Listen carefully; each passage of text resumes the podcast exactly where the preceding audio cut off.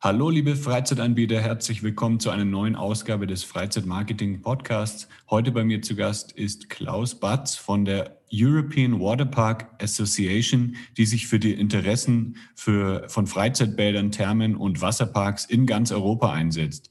Die EWA zählt über 130 Mitglieder und heute bekommen wir einen sehr interessanten Einblick in die spannende Freizeitbäderbranche und aktuelle Entwicklungen während der Corona-Krise. Das ist der Freizeit-Marketing-Podcast mit Jan Stein. Höre spannende Interviews mit Gästen aus der Freizeitbranche und erfahre, wie Marketing Spaß machen kann und dir Monat für Monat viele neue Buchungen bringt. Der Podcast für alle Freizeit- und Erlebnisanbieter. Lass uns dafür sorgen, dass deine Buchungen durch die Decke gehen.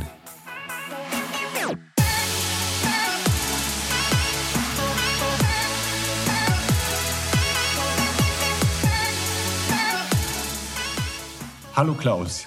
Hallo Jan, grüß dich. Schön, dass du dabei bist. Ähm, wo bist du gerade? Das frage ich immer meine Gäste als erstes, weil ich bin sehr weit entfernt in Mexiko. Ah, da werde ich aber neidisch. Äh, ja, erstmal vielen Dank für die Einladung. Ich sitze hier in unserer Geschäftsstelle im Büro in Nürnberg. In Nürnberg, ah, okay. Das ist meine Heimat. Ich bin aus Rostal, aus der Nähe von Nürnberg. Und der ähm, schönste genau. Vorort von Nürnberg. genau, also da bin ich aufgewachsen in der Nähe, war auch vor kurzem erstmal wieder zu Besuch, aber jetzt wieder im warmen Mexiko zurück. Ja, super. Wie ist das Wetter? Warm, sonnig? Gegenteil ja, von uns hier. 30 Grad. Die November-Tristesse hat sich über unsere Branche gelegt, aber da werden wir gleich drüber sprechen, nicht nur wegen des realen Wetters. Ja, ja, genau. Also hier ist das Wetter etwas besser, deswegen habe ich auch gesagt, hier, ich überwinter lieber in Mexiko bei schönen 30 Grad.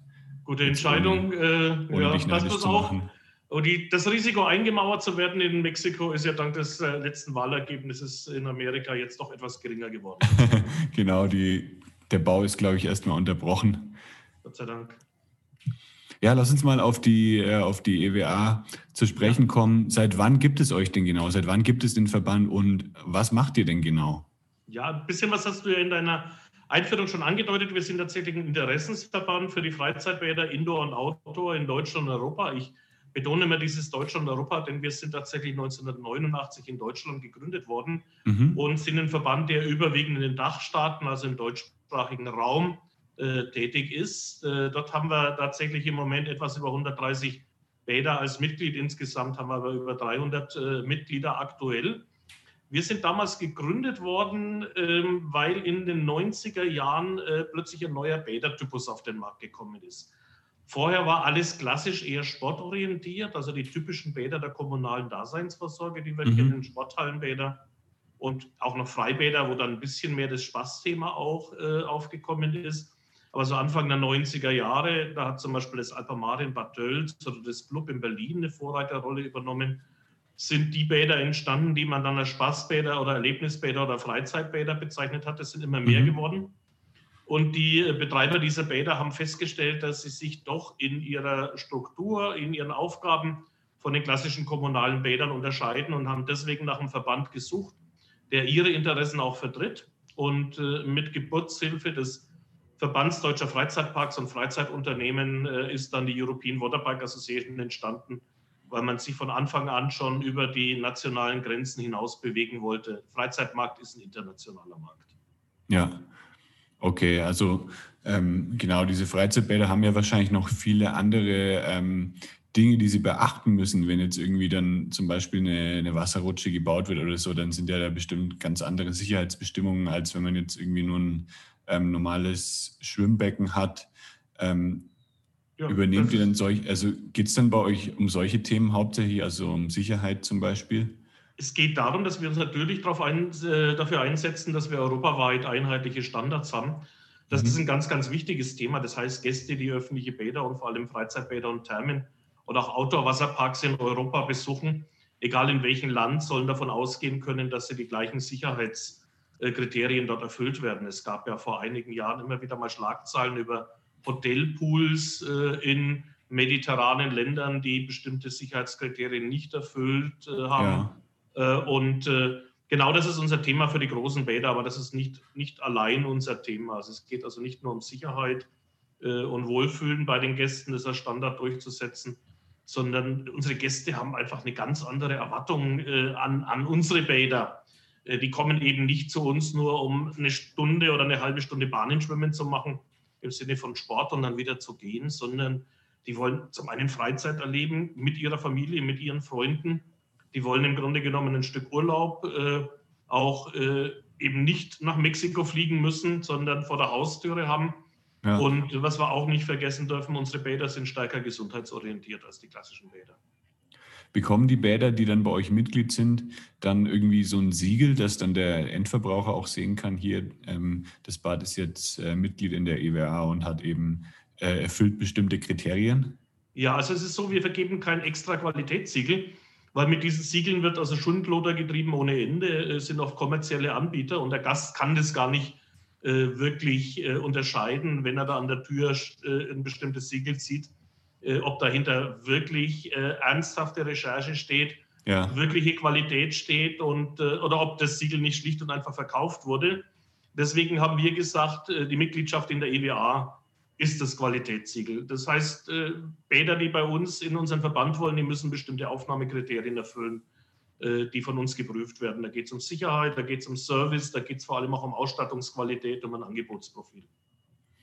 Das wäre auch meine nächste Frage gewesen, also wie man denn eigentlich Mitglied bei euch wird. Also man muss dann wahrscheinlich ähm, diese Kriterien erfüllen und dann, ähm, also wenn ich jetzt ein Freizeitbad habe, dann äh, melde ich mich einfach bei euch an und bin dann Mitglied oder ähm, wie läuft das Ganze dann ab? Ja, es ist ganz einfach. Eigentlich muss man nur den Aufnahmeantrag äh, äh, ausfüllen, aber dann kommt eben die Arbeit bei uns äh, in der ja. Geschäftsstelle, wo wir dann recherchieren, auch teilweise vor Ort präsent sind, sofern wir die Bäder nicht ohnehin können und äh, dann schauen wir, wir haben in unserer Satzung ganz klare Kriterien, was zu dem Freizeitbad gehört.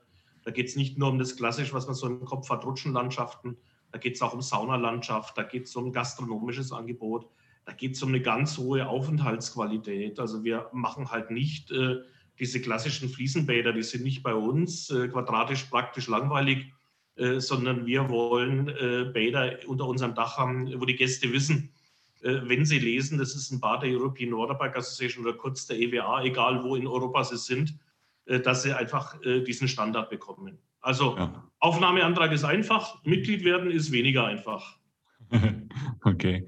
Und, und wie profitiert man dann als Mitglied? Also wenn ich jetzt Mitglied in der EWA bin, was ja. habe ich dann für Vorteile dadurch? Also das Wichtigste ist tatsächlich äh, das neudeutsche Networking. Äh, wir bilden eine Basis, äh, dass unsere Mitglieder untereinander, miteinander sich austauschen können. Mhm. Also wir, wir sind eine Plattform, eine Kommunikationsplattform. Das sehe ich eigentlich als unsere wichtigste und stärkste Aufgabe. Damit hängt übrigens auch zusammen, dass wir, ich habe ja vorhin angesprochen, dass wir 300 Mitgliedsunternehmen haben. Äh, wir sind gar nicht expansiv und wir wollen gar nicht äh, auf Deibelkopf raus wachsen, äh, weil wir einfach wollen, dass ein sehr starker persönlicher Kontakt unter unseren Mitgliedern da ist, dass wir einfach sehr familiär sind. Und ja. diese Plattform schaffen wir auf verschiedene Weise. Wir machen regelmäßig Veranstaltungen. Das beginnt bei thematischen Seminaren. Wir haben ein Marketingnetzwerk und ein Techniknetzwerk für unsere Mitglieder.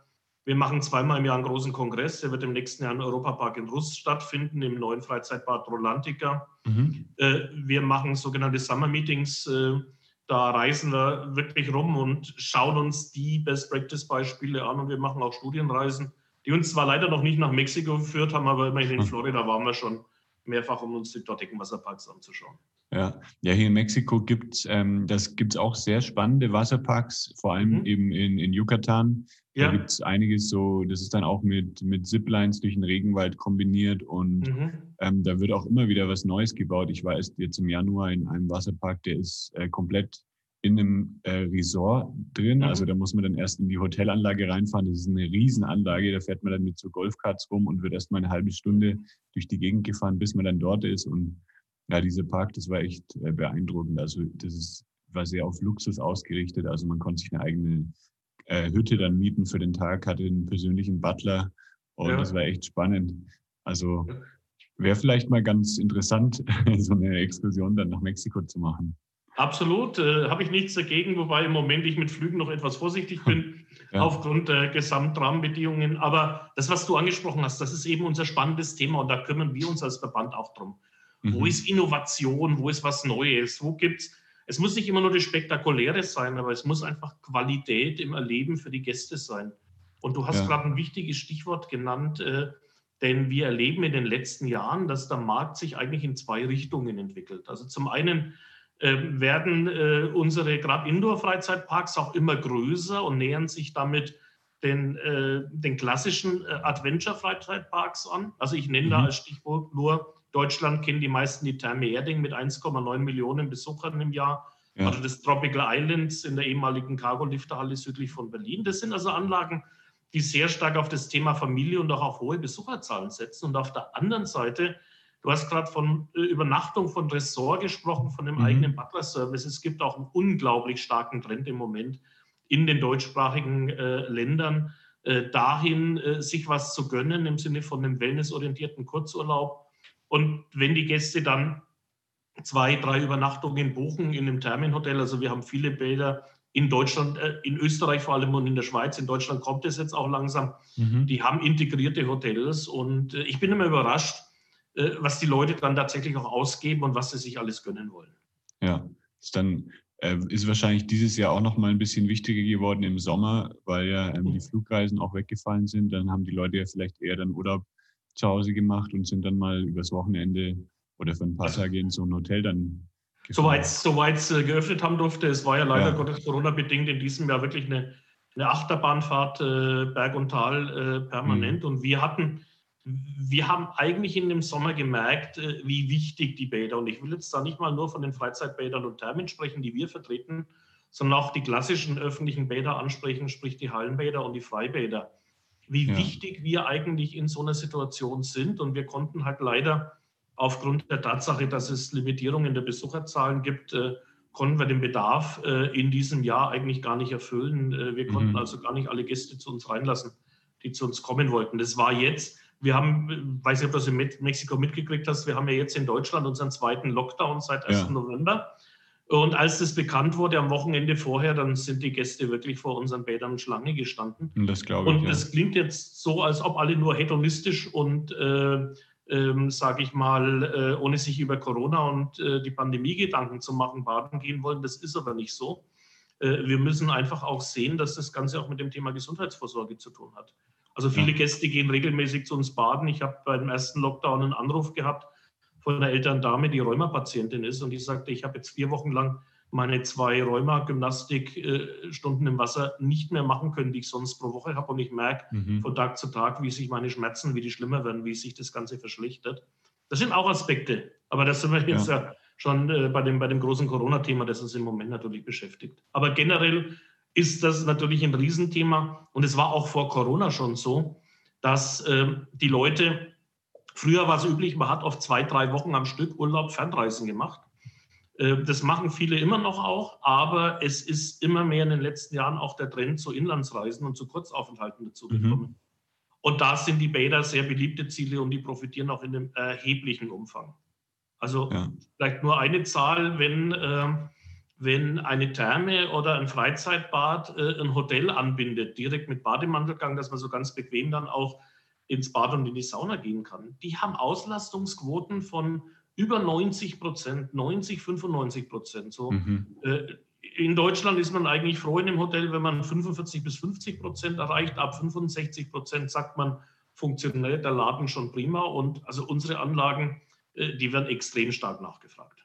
Ja, ja ich merke das auch jetzt. Ähm, dadurch, dass ich jetzt seit fünf Jahren schon in Mexiko lebe, wie unterschiedlich auch diese ähm, Schwimmbad Kultur ist. Also in Deutschland ist es einfach richtig, richtig beliebt, ins Schwimmbad zu ja. gehen, in eine Therme zu gehen, vor allem auch im Winter, weil man da eben weniger Möglichkeiten hat, irgendwie draußen was zu machen. Dann geht man in die Therme, hat da äh, warmes Wasser, geht noch in die Sauna.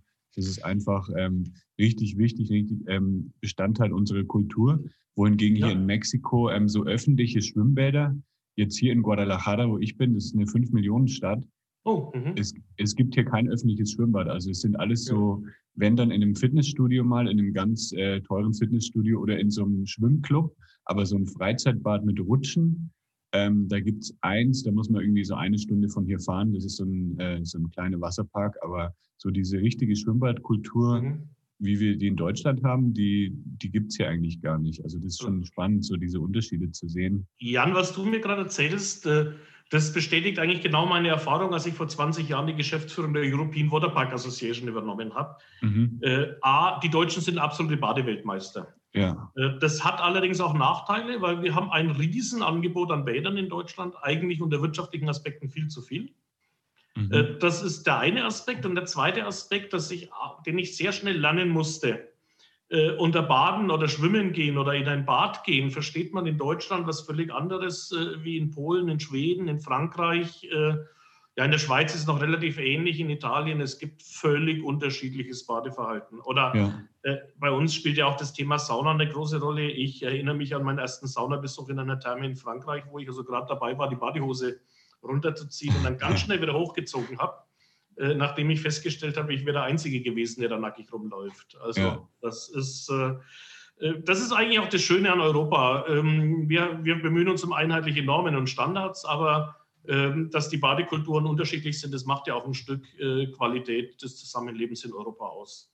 Ja. Und ich weiß nicht, wie es in Mexiko ist. Ich war noch nie in Mexiko baden, aber ich kann nur sagen, wenn man mal in Budapest in eine der historischen Bäder geht, äh, Rudersbad zum Beispiel, das Sechenje-Bad, äh, das ist ein Eintauchen in eine andere Welt. Und wenn man mal die Gelegenheit hat, in Istanbul zum Beispiel in einen kleinen Vorort, in ein traditionelles Hammam zu gehen, wo man als äh, nicht äh, einheimischer Gast tatsächlich ein Exot ist, mhm. äh, das, das sind völlig neue Erlebniswelten. Das hat eine ganz, ganz hohe, hohe Qualität, Erlebnisqualität auch. Und es ist eigentlich schön, dass wir das in Europa haben.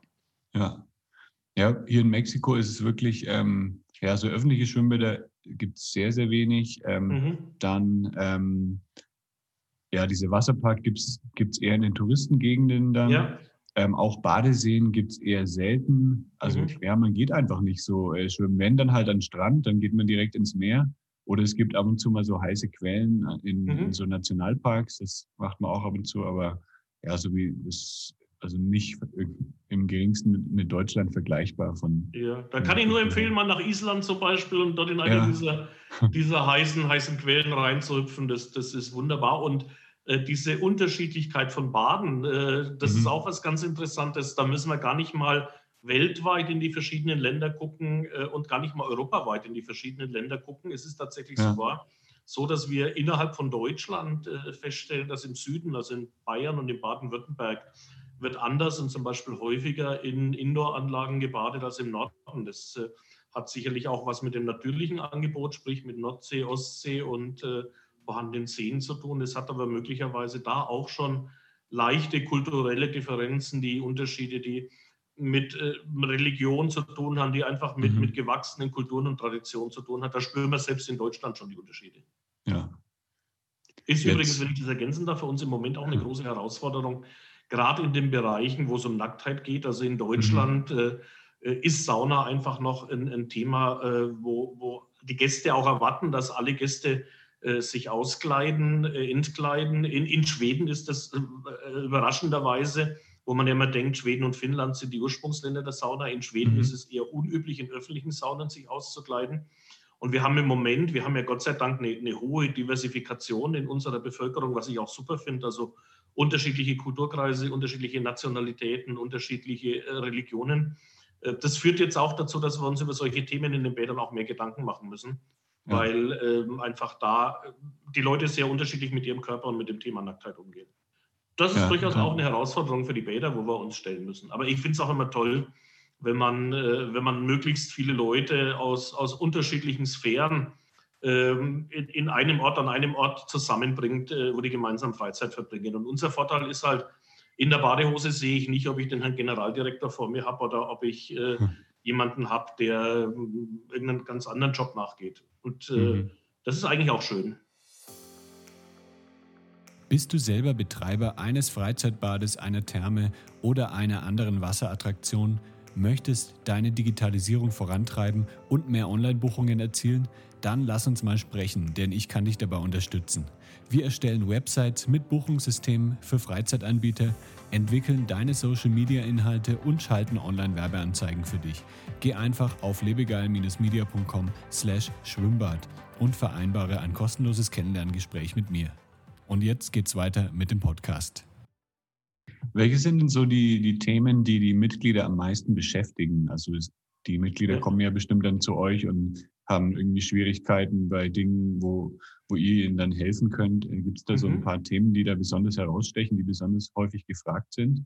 Ja, da muss ich jetzt differenzieren, äh, was ja. bis April 2020 die Themen waren und was seitdem okay. das einzige bestimmende Thema ist. Äh, tatsächlich ist natürlich ein ganz, ganz großes Thema, ähm, das, wo wir auch sehr viel Unterstützung leisten, dass man den Badebetrieb sehr sicher gestalten möchte, dass, dass kein Organisationsverschulden vorliegt.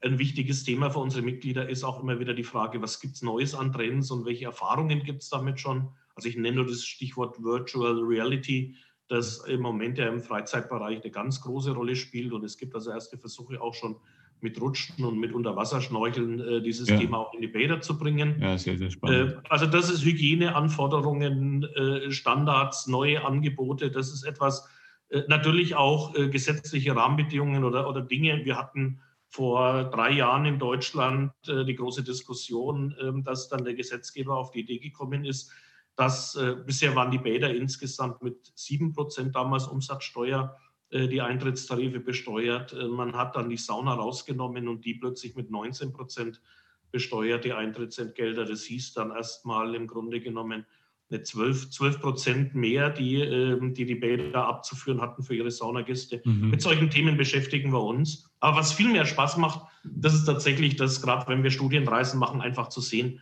was haben die Leute für teilweise verrückte Ideen in den Bädern, äh, was, was, äh, was, was gibt es, äh, womit den Gästen was besonders geboten wird und das unseren Mitgliedern klarzumachen. Also das war das und das ist eigentlich, und ich hoffe, dass es bald auch wieder unsere Hauptaufgabe wird. Seit April sind wir natürlich nur an einem Thema dran, ähm, die Bäderbranche. Ich weiß gar nicht, ich muss mal kurz eine Frage stellen. Darf man das Wort beschissen in dem Podcast auch erwähnen? Auf jeden Fall. Ja, dann, dann haben wir, glaube ich, die Lage, in der sich unsere Bäder, und zwar egal, ob die äh, praktisch kommunale Betriebe sind, also entweder direkt bei einer Stadt angesiedelt sind oder zu einem Stadtwerkekonzern gehören oder eben Privatbetrieben sind. Das ist die Lage, in der sich unsere Bäder seit April befinden, äh, weil einfach es ist eine völlige Planungsunsicherheit und diese Planungsunsicherheit betrifft die Betreiber.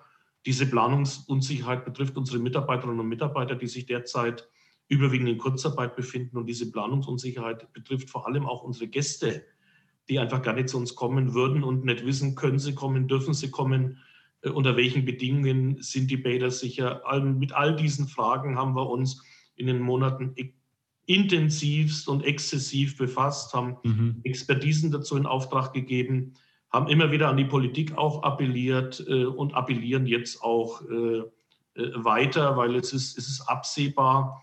wir wissen nicht, wann die Bäder wieder geöffnet werden dürfen. In den meisten Ländern, ich glaube, es sind im Moment fünf oder sechs Länder in Europa, wo sie noch geöffnet sind. In den meisten Ländern sind sie jetzt wieder geschlossen worden. Wir haben keine Ahnung, dürfen wir vor Weihnachten noch aufmachen, dürfen wir in diesem Jahr noch aufmachen, dürfen wir in diesem Winter überhaupt noch aufmachen. Ja, ja das ist schon echt eine ähm, beschissene Situation, ja. Also wie du sagst, vor allem eben die, die Unsicherheit, dass man nicht richtig planen kann. Wenn man jetzt wüsste, dass es irgendwie zwei. Monate fix geschlossen ist, dann kann man ja das auch besser äh, einfach vorhersagen. Aber wenn dann irgendwie, wenn es dann doch wieder offen ist und dann doch wieder zu, dann ist es wahrscheinlich einfach noch viel schwieriger für alle. Wir, wir haben ja ganz schlicht und einfach das Problem, das beginnt ja schon bei der Frage, lasse ich das Wasser aus, die Becken, aus dem Becken raus oder, oder, oder lasse ich den Wasserkreislauf weiterlaufen? Ich mhm. muss ja, wenn das Wasser drin bleibt, muss ich immer umwälzen. Ich muss also die Wasser, Wasseraufbereitung machen, damit es hygienisch einwandfrei ist. Das ist natürlich mit Kosten auch verbunden. Äh, beim ersten Lockdown haben viele Bäder die Chance genutzt und haben irgendwelche Sanierungs- und Renovierungsarbeiten vorgezogen. Diese ja. vielleicht in diesem und im nächsten, da sind sie jetzt durch. Also ich sage mal, äh, inzwischen ist jede, soweit die Bäder fließen, haben ist jede Fliese einzeln gewidert und geputzt und glänzt wie noch nie zuvor. Äh, und jetzt ist eben die Frage, wie geht es weiter? Das, das, das, hängt auch mit dem Thema, das hängt auch mit dem Thema Kurzarbeit zusammen. Und das ist auch wirklich eine existenzielle Frage, A, für die Bäder und was man auch nicht vergessen darf, äh, wie in der Freizeitbranche generell, es hängen da noch viele andere Unternehmen dran. Wir haben sogenannte Fördermitglieder bei uns im Verband, das sind einfach Dienstleister und Produzenten aus der Branche, klassischerweise die, die Rutschenhersteller. Aber ich habe vorhin einem von unseren großen Eislieferanten zum Geburtstag gratuliert. Äh, der hat mhm. natürlich auch äh, in diesem Sommer Einbußen in Kauf nehmen müssen, weil die Leute nicht mehr so oft ins Bad gegangen sind und weiß ja. nicht, wie der nächste Sommer laufen wird.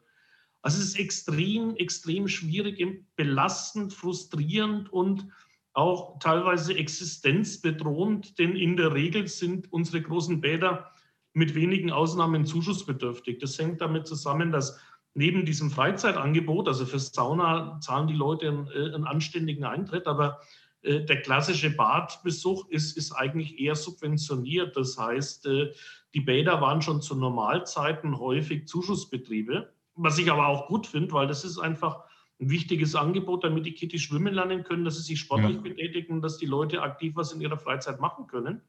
Aber jetzt im Moment brechen die Umsätze weg.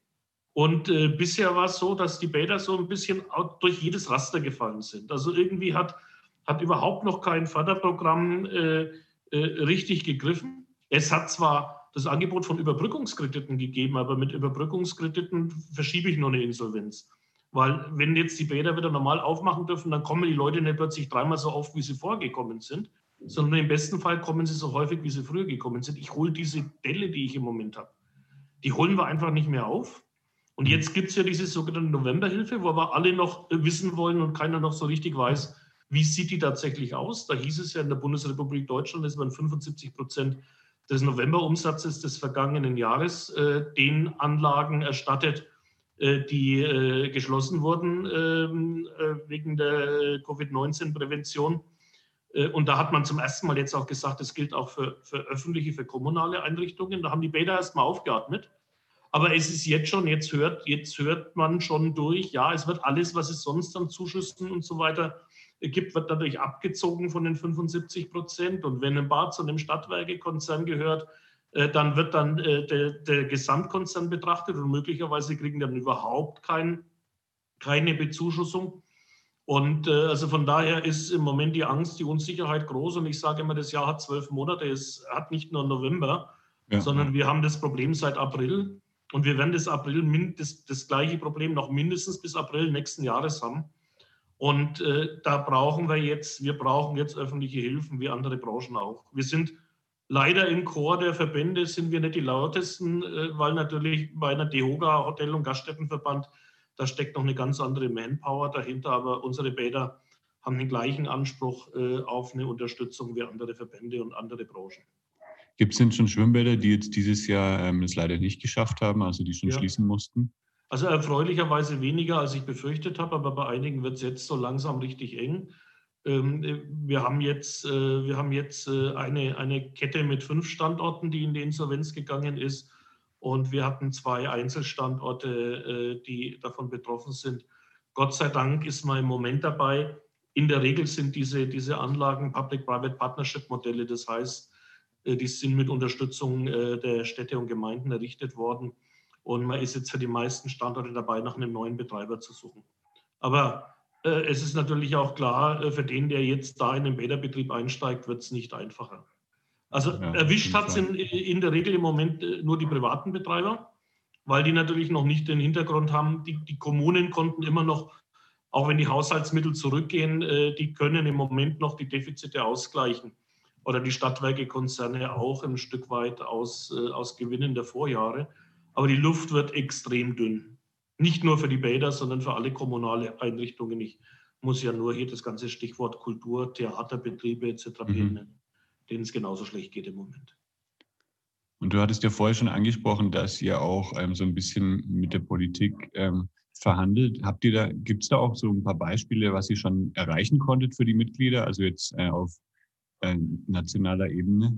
Ja, also erstmal muss ich sagen, es ist, es ist extrem schwierig. Ich verstehe natürlich, also zum einen verstehe ich die Politiker, dass die im Moment äh, einfach eine Angst davor haben für einzelne Branchen, auch wenn man weiß, da ist zum Beispiel Bäder sind einfach aufgrund der raumlufttechnischen Anlagen sehr, sehr sichere Orte. Man scheut sich natürlich da einzelnen Branchen in Bezug auf eine frühere Wiederöffnung entgegenzukommen. Äh, das, das kann ich sogar ein Stück weit, äh, Stück weit nachvollziehen. Wir, wir versuchen im Chor uns auch mit durchzusetzen, also wo ich glaube, äh, unseren Einfluss ein Stück weit, äh, ein Stück weit gespürt zu haben. Das war nach dem ersten Lockdown im April, als erstmal alle Bäder geschlossen wurden, haben wir uns äh, übrigens auch mit einer Online-Petition an den Deutschen Bundestag äh, mit fast 40.000 Unterschriften von Badegästen, haben wir uns für einen, für einen schrittweisen kontrollierten Wiederinbetriebnahme der Bäder eingesetzt, haben dazu auch einen Zwei-Stufen-Plan veröffentlicht und ich musste mit Erstaunen äh, feststellen, dass er dieser Zwei-Stufen-Plan ist sogar in Südafrika und in Australien äh, weitergegeben und publiziert worden. Und da haben wir bestimmte Vorschläge gemacht, zum Beispiel was die, die, die, die Limitierung der Anzahl der gleichzeitig anwesenden Gäste äh, angeht. Die sind auch von der Politik äh, übernommen worden. Wir haben nur, und jetzt muss ich mal speziell was zur deutschen Situation äh, sagen, wir haben in Deutschland nach wie vor dieses Problem mit dem, was ich immer so ein bisschen euphemistisch den ähm, föderalistischen Pluralismus nenne. Das heißt, jedes Bundesland entscheidet immer noch für sich und äh, deswegen hatten wir extrem viel zu tun, die Landesgesundheitsämter ja. und den zuständigen Landesminister davon zu überzeugen, ähm, dass man doch einheitlich vorgeht. Also vielleicht darf ich da ein Beispiel anführen. Mhm. Äh, während in manchen Ländern äh, die Saunaanlagen mit gewissen Limitierungen, die ich auch für sinnvoll erachte, der Besucherzahlen schon wieder auf hatten, hat sich Bremen äh, und Hamburg äh, bis September schwer getan, haben die zugelassen. Oder in Schleswig-Holstein war es zum Beispiel so, dass pro Saunakabine nur ein Gast beziehungsweise nur Angehörige aus einem Haushalt in, in die Kabine durften. Unter solchen Bedingungen kann ein Bad natürlich so einen Betrieb nicht aufmachen. Wenn ich eine Saunakabine habe, die für 80 oder 120 Leute ausgelegt ist und so große Kabinen gibt es und ich lasse da eine Person rein und muss dann, wenn die wieder rausgeht, erst mal zehn Minuten durchlüften und desinfizieren, was eigentlich Humbug ist, weil bei 80 Grad äh, Raumtemperatur auch das Coronavirus sofort in die Knie geht, ähm, dann, dann kann, ich, kann ich so ein Bad nicht betreiben. Und insofern, ja, wir haben, wir haben einiges erreichen können, aber wir sind natürlich noch nicht da, äh, wo wir sein wollen. Wir haben jetzt am Montag, wir arbeiten da im Moment Gott sei Dank sehr eng auch mit anderen Verbänden zusammen. Wir haben am Montag äh, mit der IAKS, das ist also die Internationale Akademie für Sportstätten und mit der Deutschen Gesellschaft für das Badewesen an unseren Bundesgesundheitsminister appelliert und wir sind gerade dabei, einen gleichen Appell an Wirtschaftsminister und Finanzminister zu starten, was das Thema nochmal Zuschüsse und Fortführung der Novemberhilfen angeht. Ja, aber wie gesagt, äh, neben uns klopfen im Moment viele an die Türen der Ministerien. Ja. Dann sind wir mal äh, gespannt, wie das, wie das so weitergeht. Und ich hoffe natürlich für die ganze Branche, dass das ähm, ja, dass alle Bäder das irgendwie überstehen und dass es halt dann auch weitergeht. Ähm, also wir müssen es uns wünschen und äh, ja. wahrscheinlich würde das jetzt jeder, jeder andere äh, Vertreter eines Verbandes, einer Branche behaupten und sagen, seine Branche ist zumindest äh, systemrelevant, wenn nicht die systemrelevanteste Branche überhaupt. Äh, aber wir müssen uns einfach, äh, also ich mag den Begriff Volksgesundheit nicht, weil der hat so immer noch so diesen, diesen Touch von ähm, vom, vom, letzten Jahrhundert. Ähm, mhm. Das kommt mir zu sehr an Nazisling ran. Deswegen spreche ich immer lieber von dem englischen Begriff Public Health. Aber wir müssen auf, aufpassen. Also ich bin ein hundertprozentiger Verfechter, dass wir wirklich alles tun, um die Verbreitung der Pandemie zu stoppen. Also ich bin auch bekennender Maskenträger und da gehe ich über jeden, der zu doof ist, die Maske über die Nase zu ziehen. Äh, ich finde die Maßnahmen alle wichtig. Wir dürfen aber auch nicht ja. unter, unter äh, außer Acht lassen, ähm, dass das zu, zu einer Public Health äh, auch gehört, äh, dass Leute was für ihre Gesundheit tun können, wenn die Bedingungen, und ich bin davon überzeugt, in den Bädern sind die kontrollierten Bedingungen so, dass sie das zulassen. Wir haben immerhin seit Mai über sechs Monate Erfahrungen aus dem Bäderbetrieb, wo in keinem einzigen Bad tatsächlich äh, ein Corona-Cluster aufgetreten ist. Es gab durchaus Gäste, die in den Bädern waren, äh, wo sich dann herausgestellt hatte, die sind Corona-positiv getestet worden, ein paar Tage später. Aber wir haben nirgends äh, so einen Herd feststellen können. Okay. Das hat viele technische Gründe, auf die will ich jetzt im Detail gar nicht eingehen, sonst schlafen die Zuhörerinnen und Zuhörer dieses Podcasts weg. Äh, aber wir, wir sind sicher und es wäre gut, wenn wir unter diesen sicheren Bedingungen bald wieder aufmachen können, damit die Leute für ihre Gesundheit was tun können. Und dann muss man ja auch das Thema Stressbewältigung, also wo kann ich mich besser erholen als in dem Bad? Wir müssen auch an das Thema Familien denken. Die Freizeitmöglichkeiten für die Familien sind extrem eingeschränkt. Das Thema Urlaub ist, glaube ich, für die nächsten Monate auch gestrichen. Also da hoffe ich wirklich drauf, äh, dass da das Einsehen wächst, äh, dass, dass die Bäder bald wieder geöffnet werden. Ja, ich weiß noch, wenn, als ich in Deutschland noch gelebt habe, das war immer so der einzige Hoffnungsschimmer für mich, einfach mal am Wochenende irgendwie ins Schwimmbad zu gehen, weil, weil außen alles so trist war und man konnte irgendwie gar nichts machen. Es hat nur geregnet und dann, das war einfach richtig toll am Wochenende dann in die Thermik. Also ich habe meine halbe so. Doktorarbeit, ich bin gebürtiger Herzogenaurach im Freizeitbad Atlantis in Herzogenaurach geschrieben, weil ich da war ich auch sehr oft zum Schwimmen gehen konnte und ja. äh, es gibt nichts Besseres als äh, ein, zwei Kilometer Bahnenschwimmen zu machen. Äh, mhm. und mit dem Kopf unterzutauchen und man ist in seiner eigenen Welt sozusagen. Äh, ja. Ja, und das, das ist schön und ich glaube, das fehlt uns allen im Moment. Ja, das glaube ich auch. Wie wichtig ist denn das Thema Online-Marketing und Digitalisierung für die Betreiber? Also ich habe so ein bisschen, ich habe einen mhm. Artikel mal geschrieben für meinen Blog über ähm, Schwimmbäder in Berlin und da ist mir mhm. aufgefallen, dass einfach noch sehr, sehr viel Nachholbedarf besteht äh, bei ja. Websites, bei Buchungssystemen, bei äh, Social Media, ähm, wie habt ihr das Thema auch ähm, auf dem Schirm und wie sind die Betreiber da so aufgestellt aktuell? Also da muss ich jetzt den deutschen Philosophen Dieter Bohlen zitieren, äh, mega. Äh, das mega. Thema ist ein Megathema äh, ja. für unsere Bäder und das ist durch Corona auch nochmal extrem gepusht worden. Ich habe also mhm. gestern äh, mit jemand ausführlich telefoniert, äh, der ähm, so Lösungen anbietet für Online-Buchung, Online-Reservierungssysteme, äh, Online-Shops, für, speziell für die Bäder. Mhm. Und der hat gesagt, wir sind durch Corona zwei Jahre nach vorne gepusht worden. Warum? Okay. Weil jetzt jeder gemerkt hat, ich brauche ein Online-Reservierungssystem, ich brauche einen Online-Shop, äh, damit ich diese Limitierung, diese Einschränkung überhaupt, äh, überhaupt ähm, äh, in irgendeiner Weise bewältigen kann, organisieren kann. Äh, ja. Das hängt jetzt mit Corona zusammen, aber das geht noch viel weiter. Also äh, ich muss dir recht geben, äh, manche, ich will jetzt mal sagen manche, nicht viele Bäderbetriebe, ähm, also die in unserem Verband, das, das, das nehme ich jetzt mal für uns in Anspruch, die sind da relativ weit vorne, weil mhm. unsere Anlagen haben auch eigene Marketing-Mitarbeiter und die sind dann entsprechend affin, aber viele Bäder, bei vielen Bädern wird das Marketing irgendwie noch vom Geschäftsführer und vom Betriebsleiter so nebenher gemacht und entsprechend ja. sieht es aus. Äh, wir können aber schon seit Jahren nicht mehr ohne und wir, wir haben da Potenziale und wir verschenken auch Potenziale ohne Ende. Das eine Thema, das man einfach gar nicht unterschätzen darf, ist, ist das ganze Social-Media-Thema. Äh, uns geht es ähnlich wie, äh, wie, wie Restaurants. Inzwischen ist jeder Gast ein Restaurantkritiker und jeder Bad, der bei uns, äh, jeder Gast, der bei uns im Bad ist, ist im Zweifelsfall ein Bäder-Experte. Mhm. Äh, und von dem hört man äh, im, im, schlimmsten Falle nur was, wenn er sich über etwas geärgert hat. Aber das geht dann halt ganz schnell.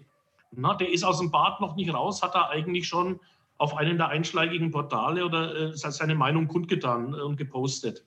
Und wenn man da nicht innerhalb von ein paar Stunden darauf reagiert, kriegt man schon also die nächste Nachricht, man sei arrogant, man würde sich ja um die äh, Meinungen seiner Gäste gar nicht kümmern. Also zum einen, wir müssen echt, das ist eine Riesenherausforderung, Social Media präsent sein. Und wir haben auch Riesenchancen über das Web-Online-Marketing, ähm, das Thema Ticketverkauf. Ich bin gespannt, wie es in diesem Jahr sein wird, aber in den letzten Jahren war es immer so, im Dezember äh, sind die Umsätze in die Höhe gegangen, weil was, was machen die Leute, was verschenken sie heutzutage zu Weihnachten oder zu Geburtstagen und zu anderen Festen? Man hat, man hat alles im Grunde genommen, was irgendwelche Gegenstände, Haushaltsgeräte oder was auch immer angeht. Also verschenkt man Erlebnisse. Und das sind natürlich die Bäder, gerade die auch, ja. die so Wellnessanlagen mit dabei haben oder Hotels mit dabei haben. Das sind eigentlich ideale Geschenke. Und da findet inzwischen äh, der Umsatz überwiegend online statt. Äh, früher sind die Leute dann noch am 24. Dezember bis 12 Uhr mittags ganz schnell ins Bad gefahren, um noch ein paar Gutscheine zu kaufen. Mhm. Heute macht man das bequem beim Mausklick. Und das ist einfach ein Riesenpotenzial. Und das zweite Thema, äh, das weiß ich selber auch. Ich gehe ganz gerne hier bei uns in der Region gibt es die Frankentime in Bad Windsheim, die finde ich sehr schön, weil die, habe ein bisschen Werbung für die gemacht, äh, obwohl die noch gar nicht Mitglied bei uns sind. Aber die, die haben einfach ein tolles Angebot, die haben so einen Salzsee, da fühle ich mich wohl. Äh, wenn ich da hin will, will ich eigentlich immer eine Massage buchen. Ähm, aber ich habe früher dann immer angerufen und dann habe ich immer die gleiche Antwort bekommen, im Moment sind wir ausgebucht. Jetzt kann ich online äh, dorthin gehen und schauen, wann ist eine Massage frei und dann, äh, dann buche ich die Massage gleich online und buche praktisch oder, oder plane um diesen Massagetermin rum meinen ganzen Badaufenthalt. Mhm. Und das ist einfach ein Thema, das, das, äh, das äh, jetzt schon eine Riesenrolle spielt und wo auch Bäder, die da noch nicht affin sind, mega Umsätze einfach äh, verschenken. Und äh, ein zweiter Punkt, den ich noch ansprechen möchte in dem Zusammenhang, bei uns wird das Thema ähm, Online-Präsenz immer stärker verknüpft mit dem Thema Zutritt, Zutrittssysteme und Zutrittskontrolle. Also das ist eigentlich ganz klassisch. Äh, ich glaube, ich glaub, in zwei, drei Jahren wird sich jeder mit seinem Smartphone einchecken, der dann vorher schon den, den Aufenthalt gebucht hat. Ja. ja also von daher, ich glaube, du bist ja auch in dem Bereich, wenn ich das mitbekommen habe, Online-Marketing äh, tätig. Äh, genau da kann ich nur sagen, äh, ran an die Bäder. Ähm, viele, viele, haben da, viele haben da wirklich noch Beratungsbedarf. Ja. Einige sind schon extrem weit und, äh, und, und profitieren da in einem erheblichen Umfang. Okay, sehr guter Tipp. Ja, ich, ich werde mich mal so ein bisschen über die Bäder, um die Bäder kümmern. Das geht ja von Mexiko aus, online auch ganz gut. Genau, ja, das mache ich alles von Mexiko aus. Mhm.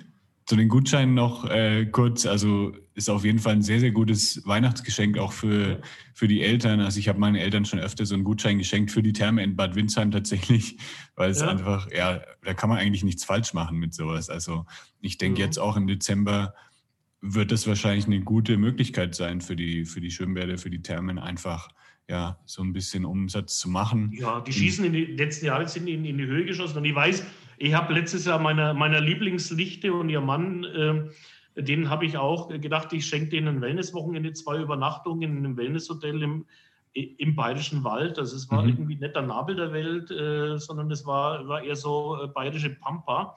Aber ein sehr hochwertiges äh, Wellnesshotel. Ja, ich habe dann gebucht und dann kam dann zum Schluss die Rechnung äh, für zwei Nächte mit Halbpension und Eintritt in die dortige Therme 850 Euro.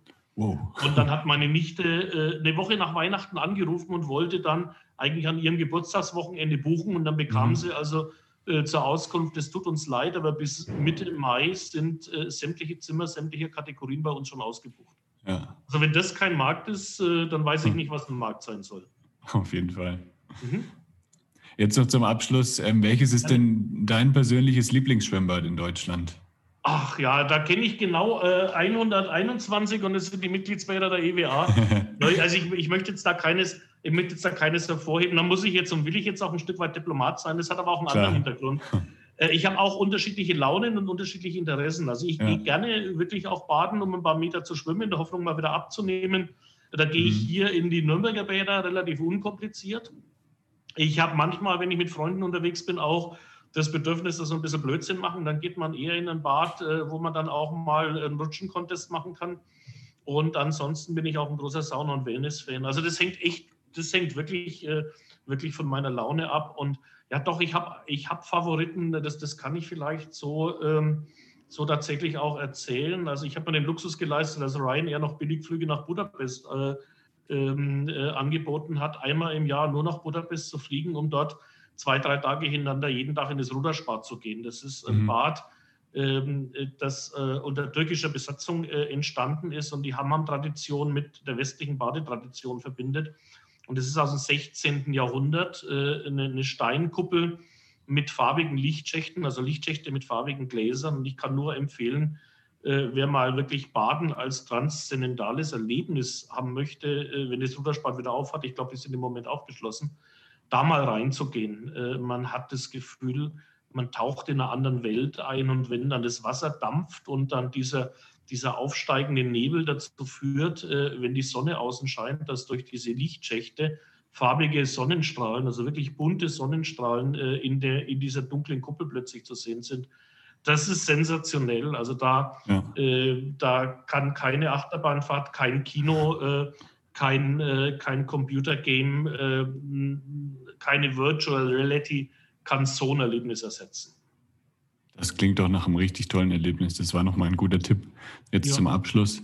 Äh, falls ihr irgendwelche Bäderbetreiber ähm, zuhören, die vielleicht noch gar nicht Mitglied bei euch sind, äh, wie kann man euch dann am besten erreichen? Wie kommt man zu euch am besten?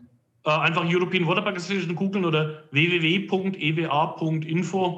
mhm. und da sind alle, alle Kontaktdaten da. Perfekt. Das verlinke ich natürlich auch nochmal in den Show Notes unter lebegeil-media.com slash podcast. Mhm.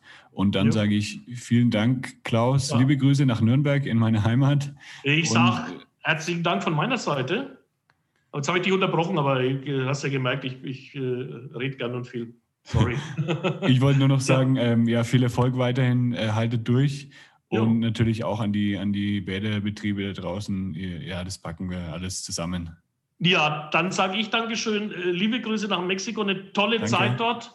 Na, und Vorsicht beim Kakteenstreicheln, die haben auch in Mexiko ziemlich böse Stacheln. In dem Sinne, alles Gute. Danke, tschüss. Danke, tschüss.